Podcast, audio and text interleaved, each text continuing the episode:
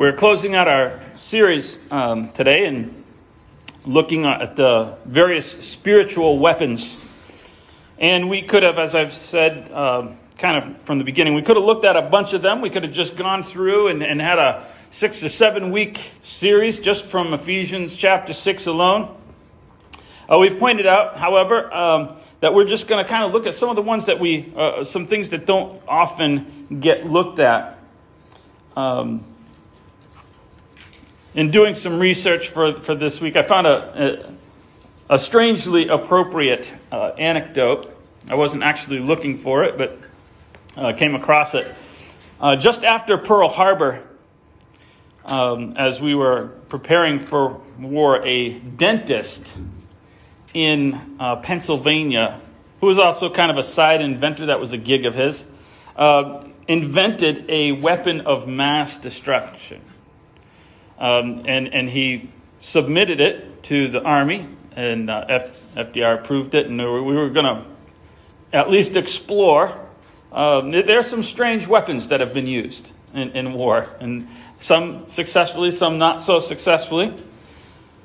Um, and it, this weapon looked like this. That's actually larger than, uh, than, you know, that looks like it's a couple feet tall. It's actually a little bit more significantly sized than that. And uh, it contained no explosives. Well, not exactly. It, it, it, didn't contain an explosive warhead or anything like that. The, the little air holes there because it contained, it had a thousand containers inside of this thing, and it contained bats.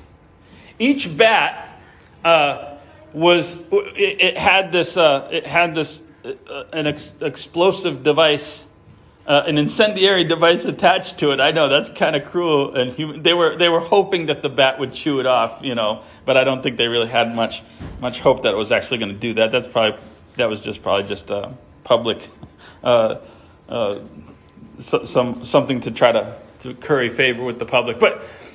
But they were hoping that, that these bats would go into the homes of people in Japan and, and, and you know, at some time in the morning, like, you know, if they dropped a bunch of these things, you know, you would suddenly overwhelm the, the fire department uh, uh of Tokyo with, with, with hundreds of thousands of fires randomly. And they thought, you know, this will probably end the war pretty quickly. You know, people will cry out. Well, what ended up happening was it set a U.S. Army barracks in a, a, a, a hangar, and the generals uh, own car on fire, and it was pretty much the end of that. Uh, some things not so effective, as I say. Um, uh, uh, one that was, um, in a few years later, as we invented the loudspeaker. And uh, in Korea, we, we went in and, and began psychological warfare. And it began with just a, a small little um, a small little company, I guess they call them, and uh, it was called the the Le- loudspeaker and leaflet company. And they had four loudspeakers. That's all they started with. But it was so successful that they ended up with multiples and multiples of companies. And it ended up being used uh, probably most famously by, by Jane Fonda in, in, in, Vietnam. But, but it's been used even up to, to helping to get uh, and, and force Manuel Noriega to come out of an embassy um, and, and, and, surrender. Just, just either torturing, but in, in, in Korea, they didn't actually torture with people with this thing. They, they, they tried to convince them, and, and they printed up and, and dropped thousands and thousands of leaflets saying, listen, if you'll just surrender, you can get a warm meal. In, in Korea, at the close of it, there were 75,000 prisoners of war. That's a lot of North Korean prisoners of war that we had taken. And they estimate that about two thirds of them had willfully surrendered because of this group, which never fired a pistol. Never did anything other than just, hey, and they, they, they would come and, and, and present these little leaflets which said, You will be treated humanely. Here's get your free meal. a powerful weapon. We're talking about a weapon uh, that's kind of similar to that. Revelation chapter 12, verse 9 through 11, it says, A great dragon was thrown down, the ancient serpent called the devil and Satan, the deceiver of the whole world. He was thrown down to the earth, and his angels thrown down with them. And I heard a loud voice in heaven saying, Now salvation and the power and the kingdom of God and the authority of his Christ have come, for the accuser of the brothers has been thrown down. He who accuses them day and night before our God. And they have conquered him by the blood of the Lamb and by the word of their testimony, for they loved not their lives unto death. And we're going to kind of explore this a little bit this morning. As we look at the, the first bit of that, it seems kind of strange, I suppose, that the, the first thing, we're not going to really dwell on this one, uh, but, but it bears mentioning because it's the most significant portion of this passage. But much has been talked about the power of blood. But it does seem odd, doesn't it, that, that blood would be a successful weapon. Because blood is typically shed when people die, right? And death is typically a sign that things are not going well. We're losing a lot of people in this war. We're not winning. That, that's typically how we look at it. And, and, and, he says, listen, he was thrown down. This enemy was thrown down. And the, the, the first and the greatest weapon that was, was death. Somebody else's death conquered this person. How is, how is that possible? How is blood successful? I can give you another illustration. If we want to look at it kind of in, in modern, in, in maybe a, a, a, not modern, but in a, a a way that kind of more connects to us as humans. I'm not sure if you know who Jim and Elizabeth Elliot are. Maybe you've heard the story. Uh, uh, a family. Uh, he went. He was one of uh, a group of missionaries that went down to, I forget the country in South America, um, but he tried to, along with various ones, try to convert various tribes. Well, they encountered some tribes that were very, very, very primitive, and uh, some of them they knew were extremely hostile. And so they would send, they would float down packages of, of things for them, and, and, then, and then they would talk with them over loudspeakers, loudspeakers again, um, from across the river, and try to. And so eventually they, they got into um, this, uh, this, they were able to get into this one tribe, and unfortunately, Jim was one of, of several people, he was one of five people that while they were with this one particular tribe, a, neighboring tribe came in and killed them with spears.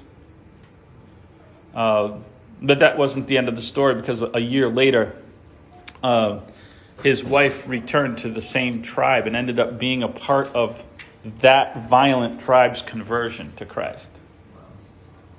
It's crazy, right? You go, wow. And this is how blood conquers. When people see, wow, wait a second, we did this. We did this is not the reaction we expect. Blood can conquer, but, but it was not just the blood that conquered these people, but it was a testimony. And that's what we're going to be primarily talking about today the power of, of testimony. Well, I want to look at two types of testimony First of all, there is what we would call objective testimony, and we're not going to spend all of our time here. Um, but an objective testimony is a, a, statement of facts as, as best as you can relay it. Uh, to give testimony, however, supposes that there is an objective truth, there is a fact to be presented. We've been going through, and we're about to finish on Wednesday nights, a, a book that deals with uh, whether there's, you know, what's happening to in our society objective truth. And, and not just in society, but, but in the church, what's happening to, to the concept of an absolute right or wrong. And, and what's happening to preachers who, who don't really want to stick with the objective truth. It's important that we begin in our testimony from objective truth. We've talked a lot about my truth, your truth. We, that's your truth. And, and oh, so we're not going to detail that again. We've talked about that a number of times. But suffice to say that the defeat of Satan depends on an accurate presentation of actual facts. He must be defeated by testimony. And we're not going to repreach the first sermon of this series, which was about the sword, the Word of God, from which we get this objective truth. Now, in that sermon, we primarily were looking at the, if you if you re- recall, we were looking at kind of the, the, the factors and the, the, the, the, the concepts of, of the, the scriptures itself. What, what are the elements that, that make the scriptures so powerful and successful? But um, I, want, I do want to share, I think, two things beyond what, what's in the scriptures that make it you know, whether it's sharp and, uh, and maneuverable. But I want to talk about confidence, first of all. In, in Revelation, the text we read, it says, They have conquered him by the blood of the Lamb and by the word of their testimony. And as we said, these two things go hand in hand. They're connected. It's not just that we have a testimony, but it's what the testimony is premised on.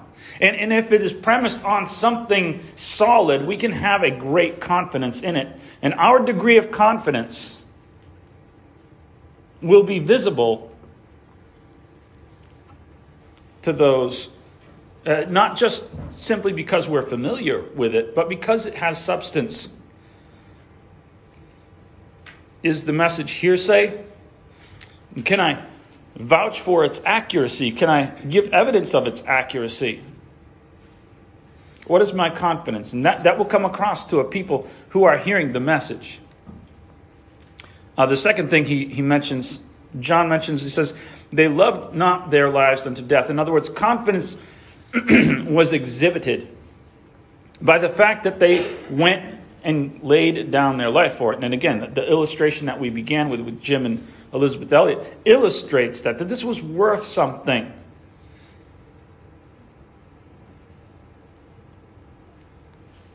Many assaults on the scriptures are, are really old, actually, and they get turned down again and again.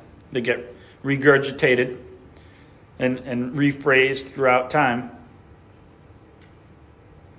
But one thing that cannot be answered ever is the conviction of those who were first in a position, who first had the ability to know whether it was true or not.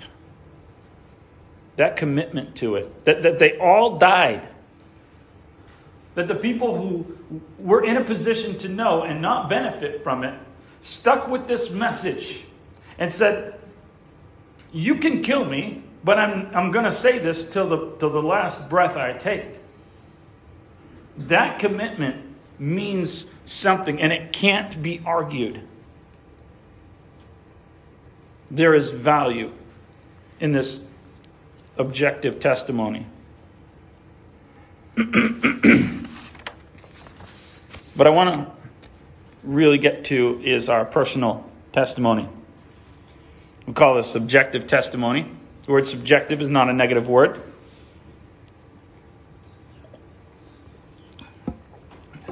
I didn't go hiking yesterday, Micah. I, but we're in the same boat.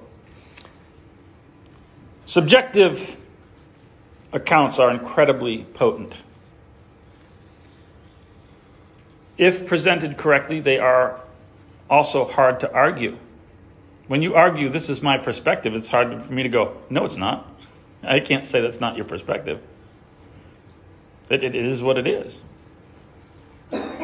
This is my experiences. Those are so valuable.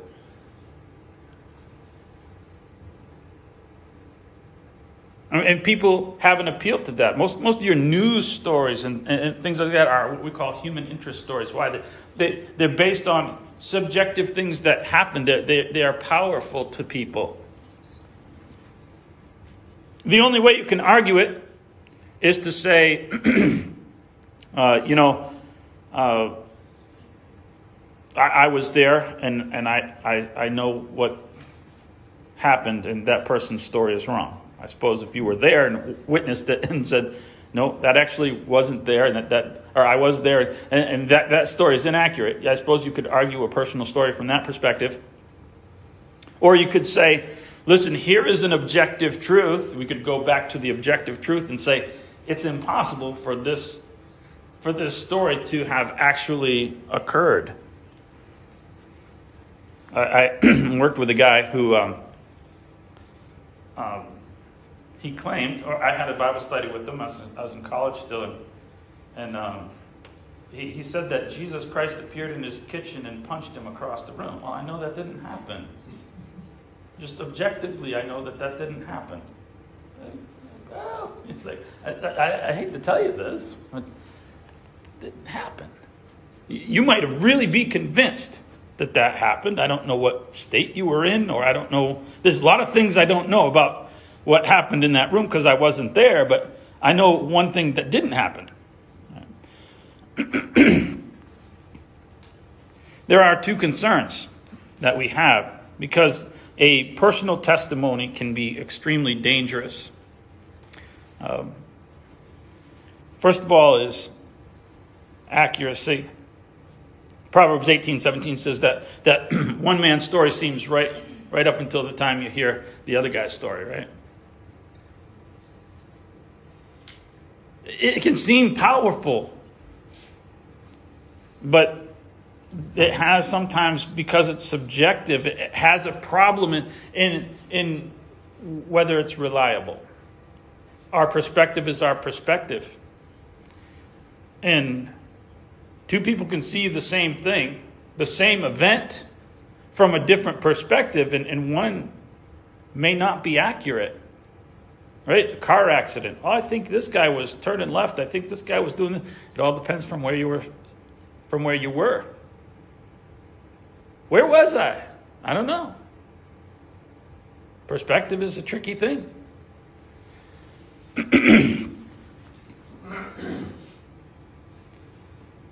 Those observations get filtered.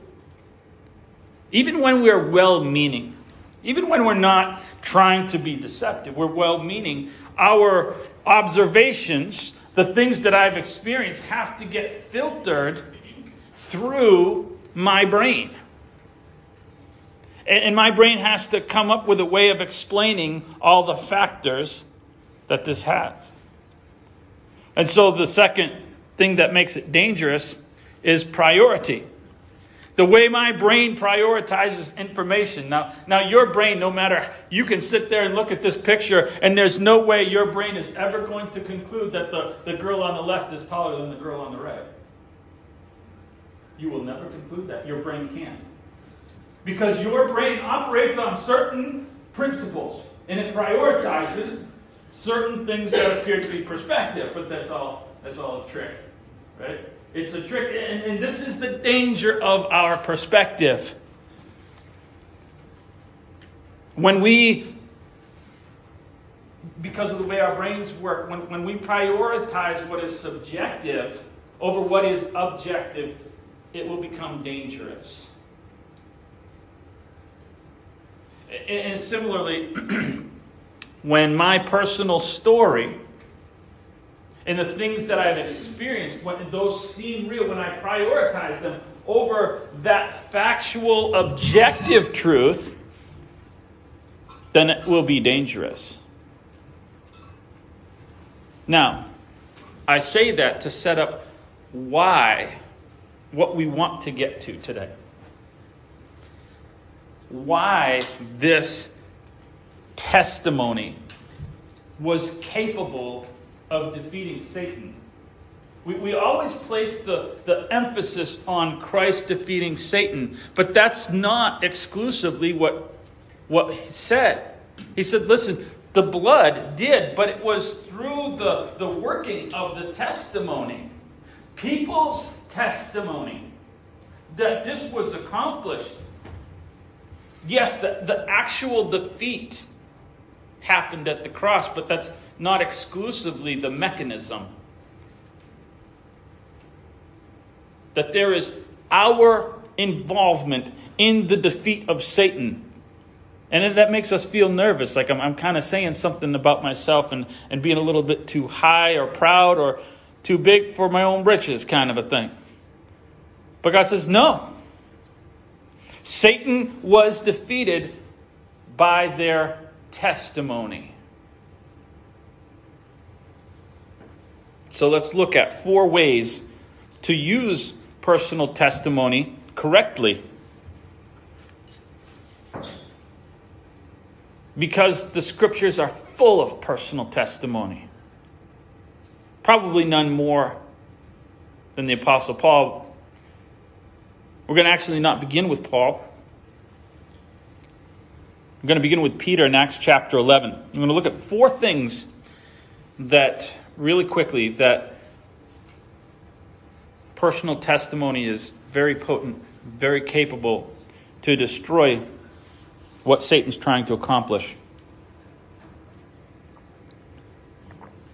Now, the apostles and the brothers who were throughout Judea heard that the Gentiles had received the word of God. So when Peter went up to Jerusalem, the circumcision party criticized him, saying, You went to uncircumcised men and ate with them.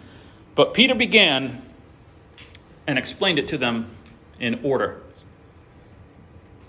And, and so he begins from this point and he gives his personal testimony. There's a controversy, there's something going on. Man, Satan loves to work through division. He loves people to be at each other. Wait a minute, you can't do that. You, da, da, da, and that's what's going on in Acts chapter 10 and 11, because he's gone up and he's, he's converted Gentiles. He's baptized Gentiles for the first time. This is a big deal. I know a guy, I've probably used this illustration before, and he, he went and preached, or he was invited to preach in, in Louisiana. And uh, the elders of one of the congregations there said, So, uh, what would you do if you had a study with a black man?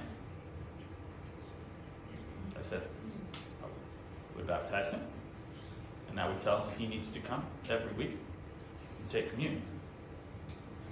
He was not invited to be the preacher of that church. Imagine the first time someone brought a black man into that church as a Christian. What would happen? Now you get a feel for what Peter is going through. The first time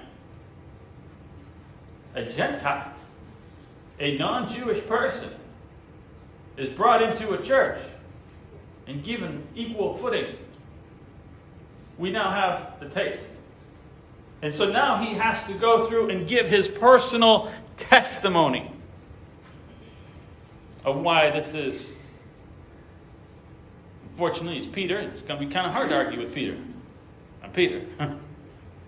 this is what God told me, and we know the story. We know the whole thing. It's basically Acts chapter 11 is just a retelling of Acts chapter 10. The power to confirm that objective truth. Now, they should have known some stuff. There's plenty of prophecies in the Old Testament about the Gentiles being brought in. There's all sorts of scriptures. I mean, amongst the last words that Jesus says is go into all the world and preach and make disciples of all nations. Now, all nations is going to mean there's people there that aren't you. They should have known that. Sometimes our personal testimony is, re- is called upon to confirm what people should already know. And that's the first use of it. The second one, Acts chapter 20, now we get into Paul. He says to them, You yourselves know how I lived among you for the, the, uh, the whole time from the first day that I set foot in Asia. But Asia, he means Asia Minor, what would be Turkey today serving the Lord with all humility and with tears and with trials that happened to me throughout the plots of the Jews. And now, behold, I'm going to Jerusalem, constrained by the Spirit, not knowing what will happen to me there, except that the Holy Spirit testifies to me in every city that imprisonment and afflictions await me. Now, he's on his way back from, from uh, I want to say his third tour, and he's, he's down, going down the border, long Turkey, and he, he he's uh, inviting some of the elders from one of the congregations, I believe Ephesus, to come to him. He's gonna. He's like, this is kind of the last time I'm probably gonna see you.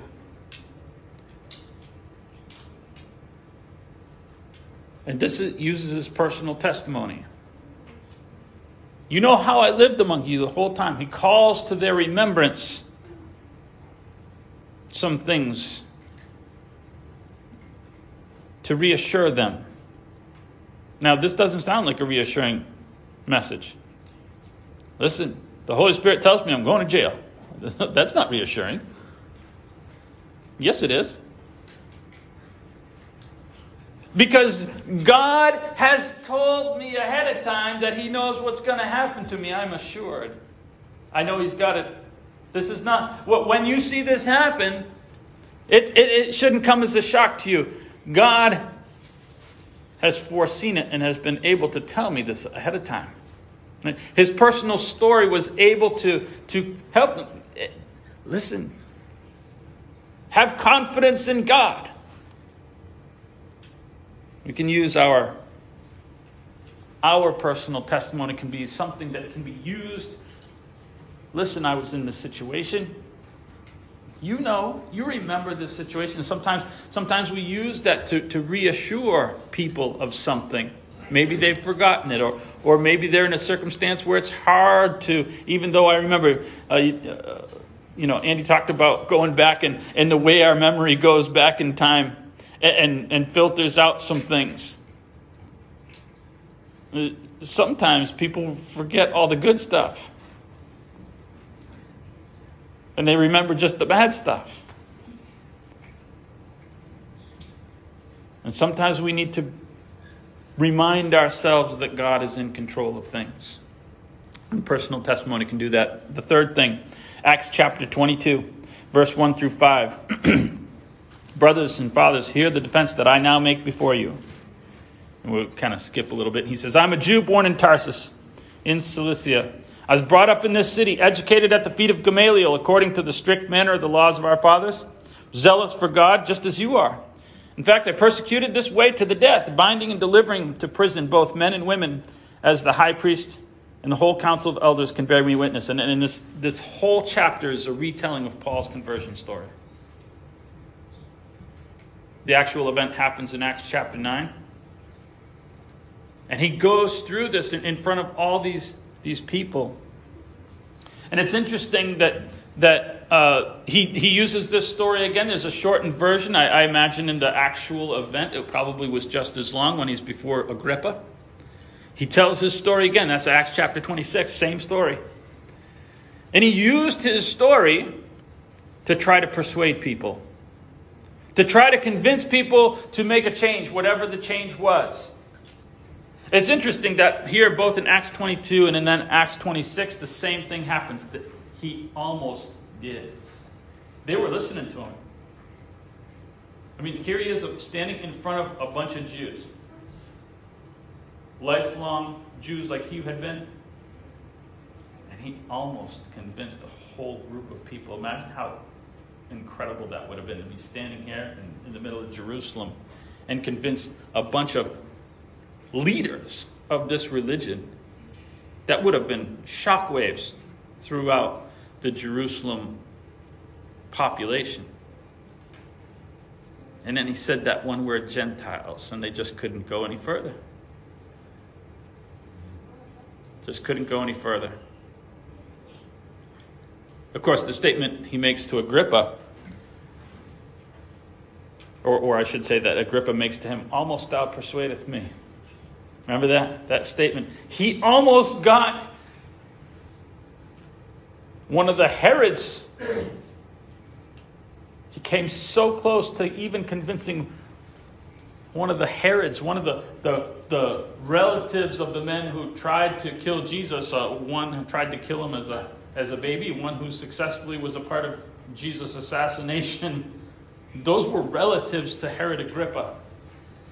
and he almost persuaded one of them to become a Christian through his personal testimony. That's how powerful your testimony is.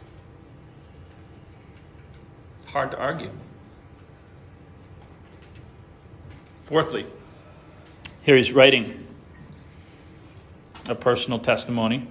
Doesn't always have to be spoken. Philippians chapter 3, verse 4 through 7, he says, Though I myself have reason for confidence in the flesh also. If anyone thinks he has a reason for confidence in the flesh, I have more.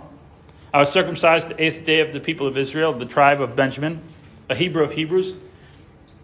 As it pertains to the law, I was a Pharisee. As to my zeal, I was a persecutor of the church. We've kind of seen some of these common elements of his, of his story. As to righteousness under the law, I was blameless, but whatever gain I had, I counted it as loss for the sake of Christ. And so he tries to connect to people. Now, as I said, we've seen all of these elements in his other stories. He doesn't make stuff up to connect, but he uses what he has to try to develop some type of camaraderie from which he can get people to grow. This is the value of our of our personal story. It, it makes us real. We're not just encyclopedias of information. That a, a personal story helps bring something to life, a personal testimony. It makes us, as some people say, authentic. Uh, in fact, there's a story I've used it before. The old old politician was he's been in office for a long time in his in his state or whatever. It's just a made up illustration. And a young one, how how did you become so successful? He says, well, you have to be authentic. He says, as soon as you learn to fake that, you got it made.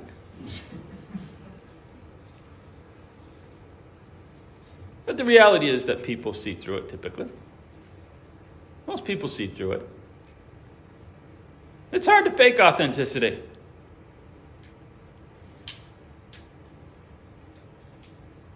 Because eventually, when you're doing that, you're, you're making up stuff somewhere. You want to connect with someone. Oh, yeah, I remember that. And it comes out. Someone does the research, uh, especially in this day and age. I mean, everything you've said or done is somewhere.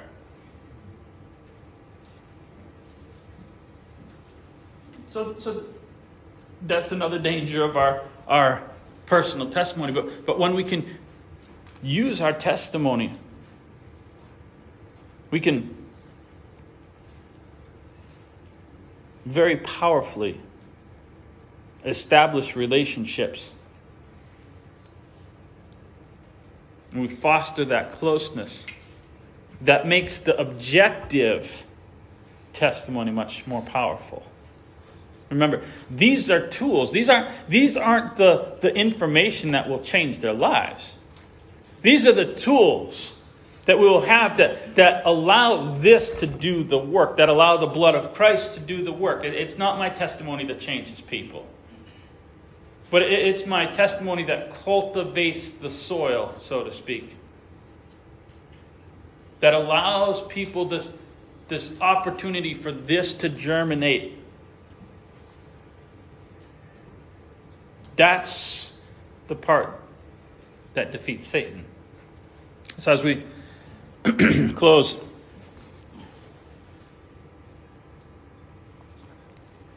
We have a new driver in our house. Condolences.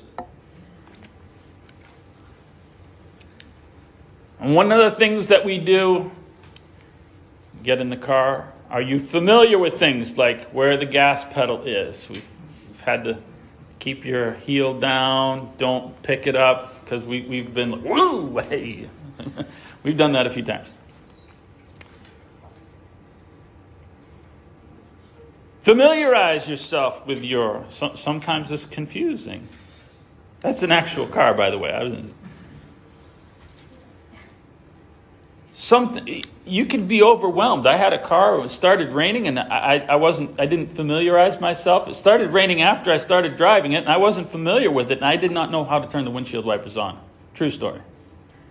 It was confusing. I'm like, ah, I'm pushing everything. Everything's going except the windshield wipers. And I'm like, I'm going to get in an accident. It was sheets of rain. Like, I, I couldn't even slow down to the side of the road. I was afraid I was going to drive off the side of the road. So fortunately, it was probably much shorter period of time than it felt.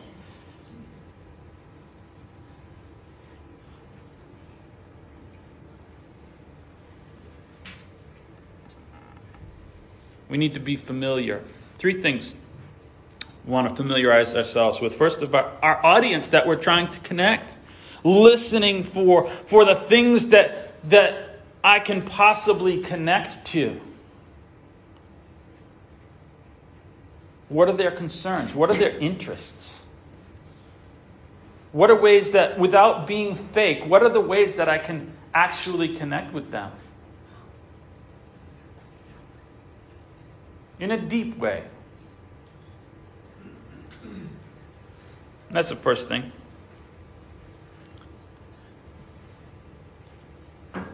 Familiarize myself with my goals. What are my goals in this relationship? I, I hear this all the time, and I, I, don't, I don't like it. People criticize the idea, well, you're just looking at them as a potential convert, as though that's a bad thing.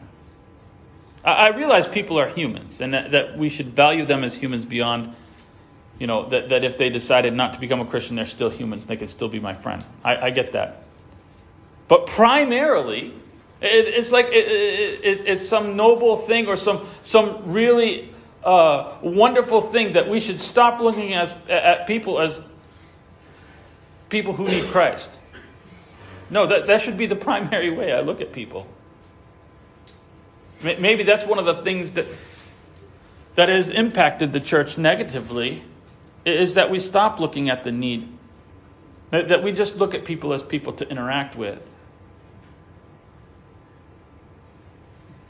Maybe we need to look more at people in terms of our goals. Familiarize ourselves with my goals. What is my goal in this relationship?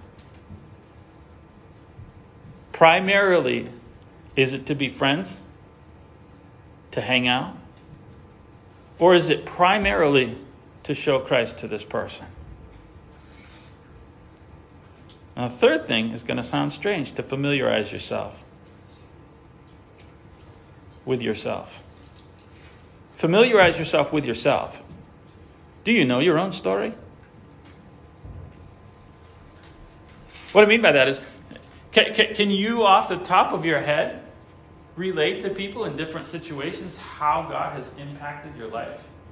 Can you tell people how something happened or, or what things, what events, what situations, what people came into your life and how those things actually moved you from where you were 20 years ago, 10 years ago, 5 years ago to now? We just kind of live accidentally through our lives and, and never make those things? And Paul was right there. Here's the situation. Here's, here's this thing that happened. Here's, here's this situation in my life that fits. Wow. And, he, and so he could do that and be authentic. He didn't have to make stuff up because he was in tune with himself and, and how that related to the group of people that he was trying to connect to. I'm all things to all people. Well, in order to do that, you have to know the parts of yourself that connect to the different groups of people.